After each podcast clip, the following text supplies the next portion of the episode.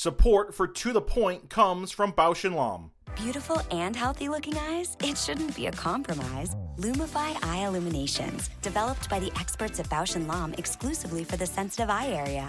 To cleanse, nourish, and brighten. Lumify Eye Illuminations, only in the eye care aisle.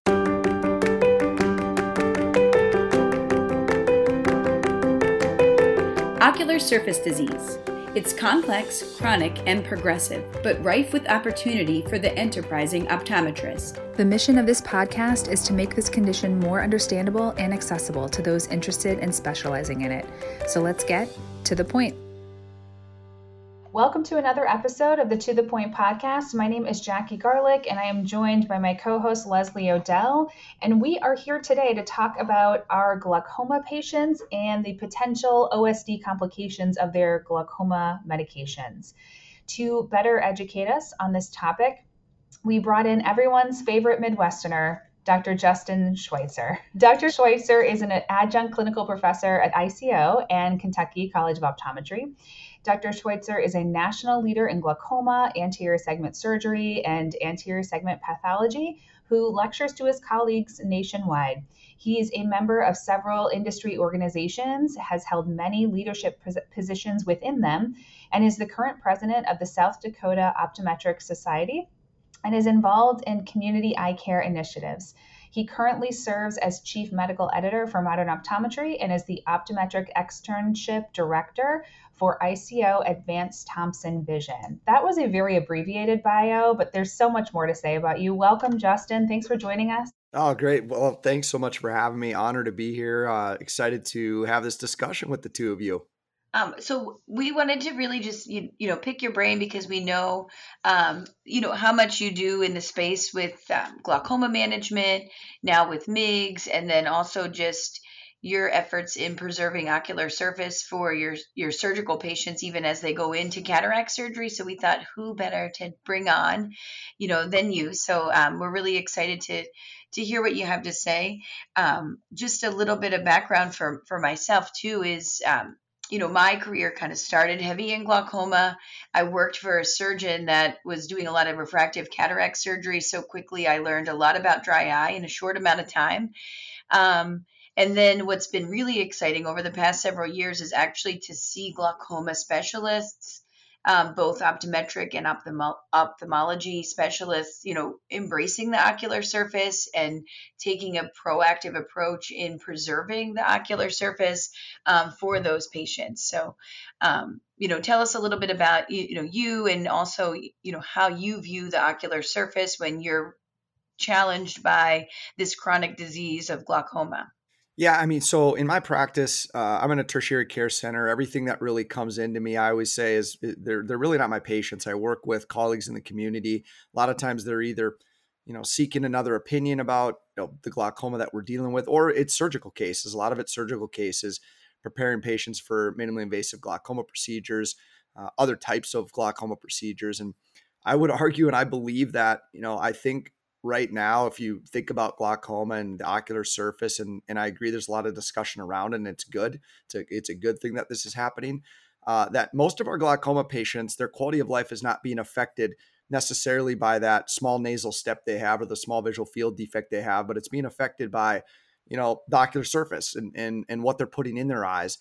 And by no means do I want to sit here and be hard on drops, because drops, I utilize them every single day. They're a very important piece of what we do. But there's definitely a quality of life issue involved with glaucoma on the ocular surface.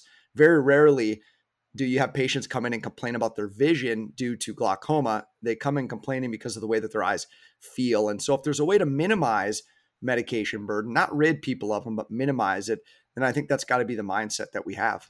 What are some of your first steps? So let's say that you have a patient with a lot of O S D that is a glaucoma patient. Are you still leaning towards a drop as maybe a first line therapy, or do you think S L T? Like, what's your thought process in those cases? So I think it depends a little bit about what they're on and how many medications they're on. You know, for me, if they come in and it's someone that, you know, is having some issues, or I identify some issues with their ocular surface, and I believe that's part of it, the goal is, how do I minimize that? I think you're spot on with that. I think S L T is a great option.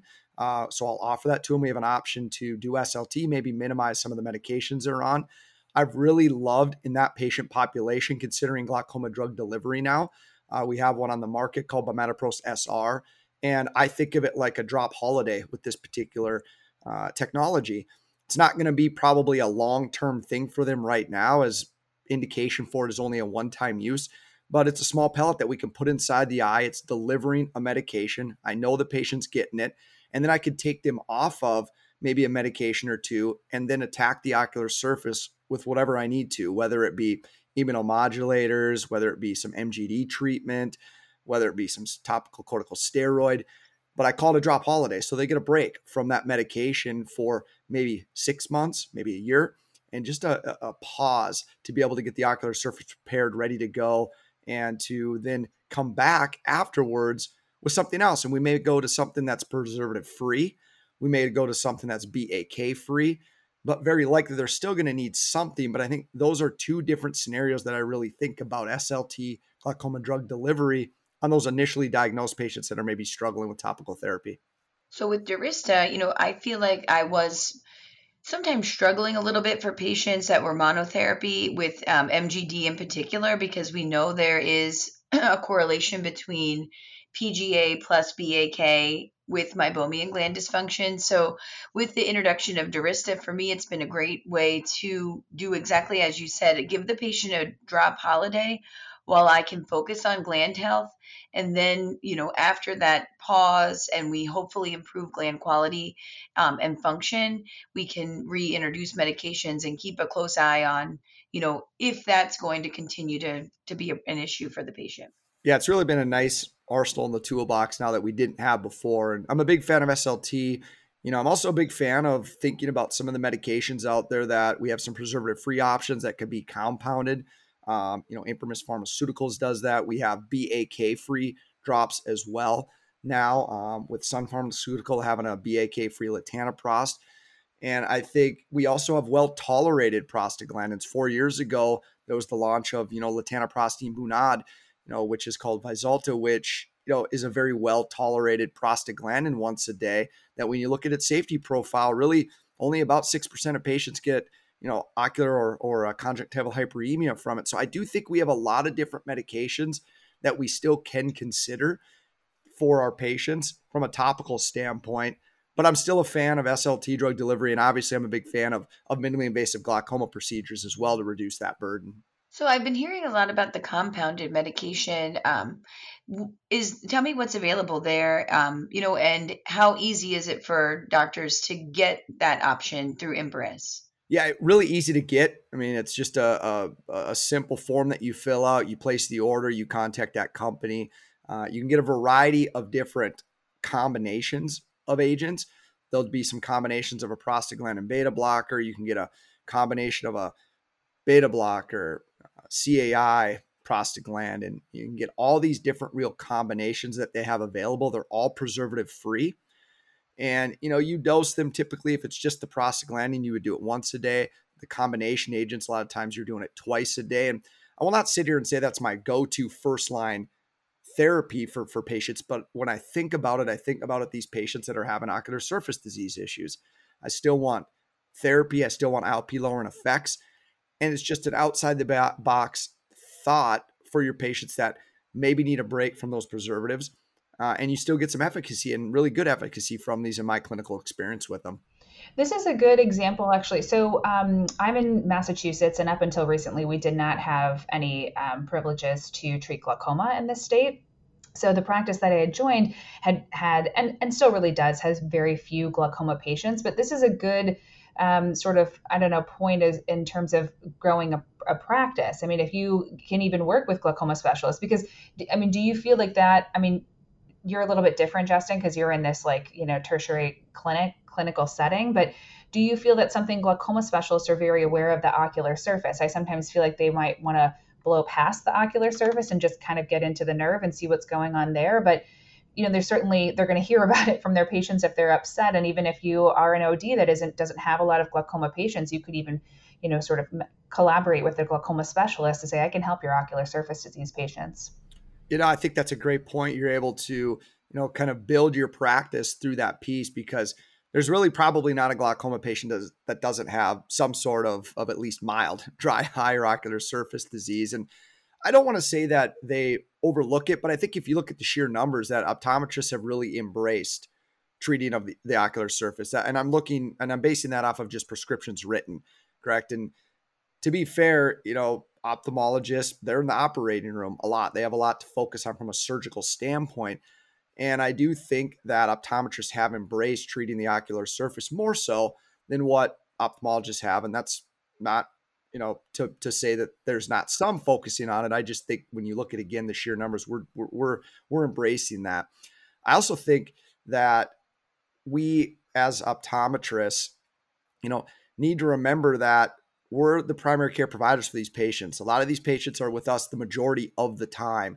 And so for me, for example, if I have a patient that's come in that is referred in from a colleague, an optometrist in our community, I'm going to see them, you know, maybe once, maybe twice, and maybe they just started a medication.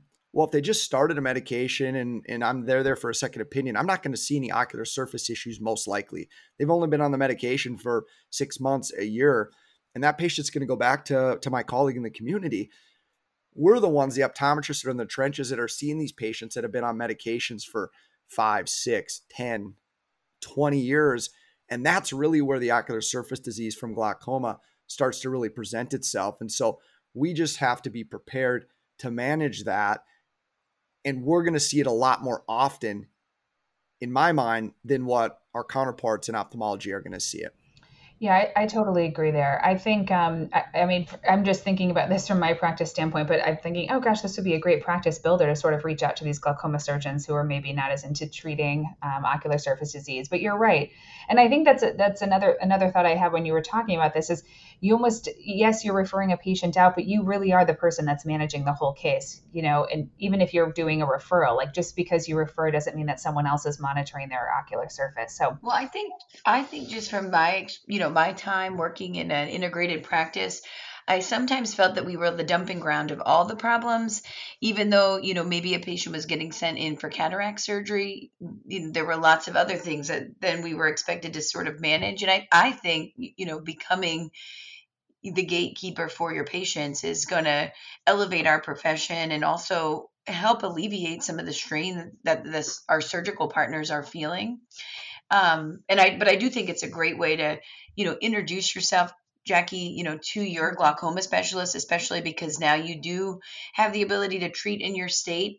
Um, and then also say, I can not only manage when things, you know, I can not only manage when things are not surgical, but I can also help optimize the ocular surface to keep patients adherent to medications. I mean, that's a big reason why, right? These patients, um, fall off drug use is because they're not used to a medication that they're taking hurting or making their eye red. And so naturally, once you start that, they think immediately they're allergic or something's wrong. And they come in and say, either they don't want to take it anymore, or sometimes they'll come back and say, I stopped it because my eye is red. So just being able to, to do that, I think will really help grow your practice now that you can focus on glaucoma. I think not only the preservative systems, you know, but even when you're choosing your active meds, right? You know, Timolol uh, being a beta blocker, when we're looking at beta blockers, we can actually decrease aqueous production for, for patients. So maybe not a great fit on somebody that's already got a low tier meniscus height or somebody that you're thinking is already an aqueous deficient type of dry eye. You know, thinking about monotherapy and, and now you're absolutely right. We've got so many great options with alternate preservatives, um, preservative free. Um, and it's exciting to see S L T come into the fold as uh, recommended as a first line therapy. You, you know, so a lot of times I'll start a patient, I'll kind of see how they're doing with a drop and then quickly introduce the idea of something that's, that's a drop alternative. What about, Justin, when you're, you're kind of in that mild to moderate patient, you know, a lot has changed with this minimally invasive glaucoma surgery. And I know you do a lot of that co-management in your practice. What, and I know we can get some drop reduction there. So maybe just tell us a little bit about how that landscape's changed, especially as it pertains to our cataract patients versus standalone, not needing cataract surgery. Yeah, no, I think, uh, you know, minimally invasive glaucoma surgery is, is definitely an option for a variety of different reasons. And I think the new mindset, and it's a mindset that's been around for a bit, is this interventional glaucoma mindset. And that terminology or that term can be kind of looked at in a variety of different ways. Number one, interventional, meaning intervening earlier in the disease process. So our mild to moderate glaucoma patients, not allowing patients to go from mild to moderate all the way to severe. We have safer surgical options, and that's really MIGS. But the other way that I think of interventional glaucoma is intervening when, you know, there's quality of life issues or ocular surface disease issues, or, or patients are suffering from maybe taking too many topical medications. And I think something to comment on before I jump in that is it is a matter of how many medications patients are taking typically. I mean, patients that are on one medication, a lot of times will do pretty well, you know, not only from a compliance standpoint, but from a comfort standpoint. It's when you start piggybacking meds upon meds upon meds. So, you know, in my practice now, I kind of think of maximal medical therapy as just two medications. We have enough different medications out there that it's very rare we need to go beyond two. And, and if we need to go beyond two, I like to start thinking about MIGS procedures or S L T or, or things like that. And I use S L T as a standalone or, excuse me, first line agent as well. I just think gone are the days, or should be gone are the days, that we're throwing patients on three medications unless there's someone that already has advanced disease, that already is exhausted a lot of other options that are out there. So when I think of MIGS, you know, cataract surgery in mild to moderate glaucoma, if a patient is being referred to a cataract surgeon and they have glaucoma, they should be getting a MIGS procedure in combination with it. The data supports it. We're not adding any risk to the cataract procedure by making that recommendation, and that should be done. In the standalone world, and I think this is really what we, you know, what this is about and what your question's about is, you know, say you have a patient that is not progressing, but they come in and they're on multiple medications and they're complaining because their friends are complaining to them how their eyes are red, or they're complaining because when they put the drop in, it burns or it irritates them. You know, that's a situation where, number one, very likely that patient is going to be eventually progressing, because we have studies and data that shows that patients with side effects versus no side effects from their topical medications progress much more rapidly. And so it's always a tougher decision to recommend an inside the eye surgery for a patient when they're not progressing. But we really have to consider it when there's a quality of life issue happening. And we have a lot of good standalone procedures that we could consider. And we know from all these studies as well that by doing one of these MIGS procedures, we are going to reduce the medication burden. It may not be taking patients that are on three medications to zero, but a lot of times we could take patients that are on one medication to zero or two medications to one. And that's only going to improve compliance, and it's only going to improve the ocular surface as well. I saw some really interesting statistics around this, that when we're thinking about MIGS in just our cataract patients with glaucoma, that we're only really reaching about fifteen percent of our patients that have that possibility.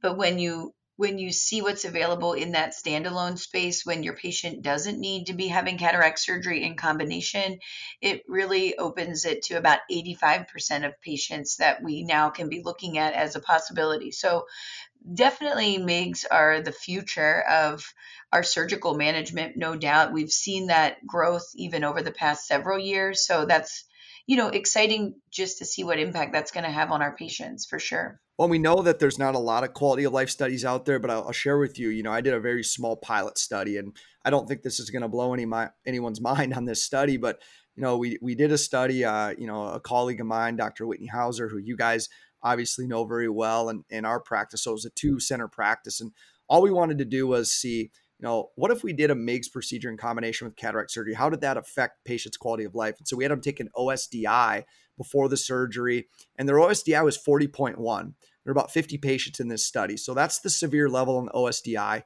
thirty-three to one hundred is severe. They underwent cataract surgery plus a MIGS procedure. At three months, we had them retake that O S D I. And we also looked at conjunctival and corneal uh, staining. We looked at hyperemia. We looked at tear breakup time. What we found out was that the O S D I went down to seventeen point one. So not normal, but a lot better and almost normal. We saw a forty-nine percent increase in their tear breakup time. We saw a significant reduction in conjunctival and corneal staining. And we also saw a significant reduction in conjunctival hyperemia. And to no one's surprise, their medication burden went from one and a half medications down to a half, and very likely That's why we saw all the improvement in this particular study. Now, a short study, only three months. I would love for someone to do a two-year, five-year, ten-year study doing the same thing to see if those quality of life issues maintain over an extended period of time. But even in three months, it did tell us a lot that M I G S can help with quality of life issues on top of helping the ocular surface. That is awesome. And there you go, Jackie. You just said, what should we be doing research on? He just gave you your um, your project for the next couple of years. Yeah, there it is. You know, in terms of, um, I was just Googling this because I couldn't remember, but Inovia is a company that is working on really a different sort of eye dropper. Have you seen this? Have you guys seen this? It, I, I thought that they were working on something um, for a glaucoma medication. Maybe, Justin, you know this better than I, but that's another sort of interesting uh, different drop delivery in terms of uh, lessening the toxicity of the drop. So it's a, it's a micro-sized eye drop that sort of uh, is like almost like a spray on the cornea and and and dissipates kind of on the cornea. But the, the drop amount is is significantly lower than a normal drop bottle. So I think that, that the, the the story is heard that people are having corneal toxicity, and even a standard eye drop bottle is is really old school now. Like that hasn't been updated for a long time. So Inovia is a company that's working on that, which I think is kind of cool. Do they have something for glaucoma, Justin? Am I right about that? Yeah, you're exactly right. It's a microdose latanoprost that, you know, the advantages of it, like you described it, it's preservative free. It's a small amount of medication. I think that's the beauty of glaucoma drug delivery in general. And it's something I'm very excited about. You have intracanalicular plugs that are being looked at that releases preservative free drug. You have the inside the eye things. We already talked about Bimatoprost S R. You know, you have a variety of different types of glaucoma drug delivery that's common. It's a huge market, but a lot of it is small amounts of medication, as you mentioned, and a lot of it's preservative free.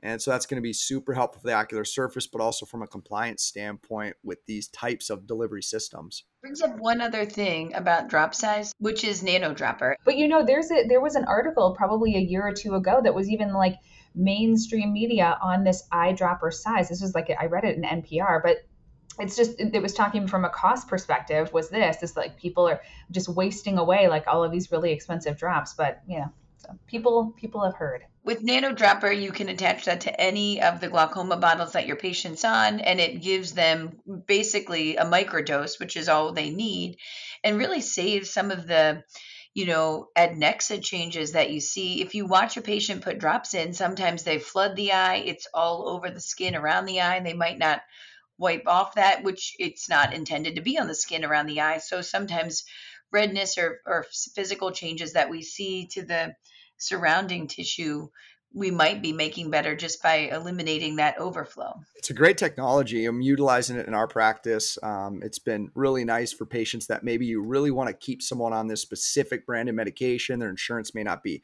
covering it, whatever it may be. It, it's been really nice. It preserves a little bit more of the bottle, but you'll be seeing shortly, and my understanding is that American Academy of Optometry, they're going to be presenting some data around, you know, efficacy, which they already have a little of that already, showing that you're not losing efficacy. They're going to present more of that, and they're also going to be probably, and I believe I'm understanding this correctly, some data around the the ocular surface and and and how it can help in that regard as well. That's a that's a good. I was actually going to ask you that, Justin, because I when I first brought this up to a glaucoma specialist, he was like, "Yeah, but like, is there any studies that this is actually going to work as good as what my reg like all the studies are on a regular bo- bottle size, you know, dropper size?" And so I know there was some concern initially. So that's interesting. There's going to be some study uh, study coming out about that. It's great. It's a fair question, and it's a question I think we've all asked and and want to know. And, and they do have a, a small study right now that you can find, but there's more coming is my understanding, which I think is important. Justin, thanks so much for joining us. This was great. Thanks for uh, taking the time with us today. Oh, it was a great time. Thanks for having me.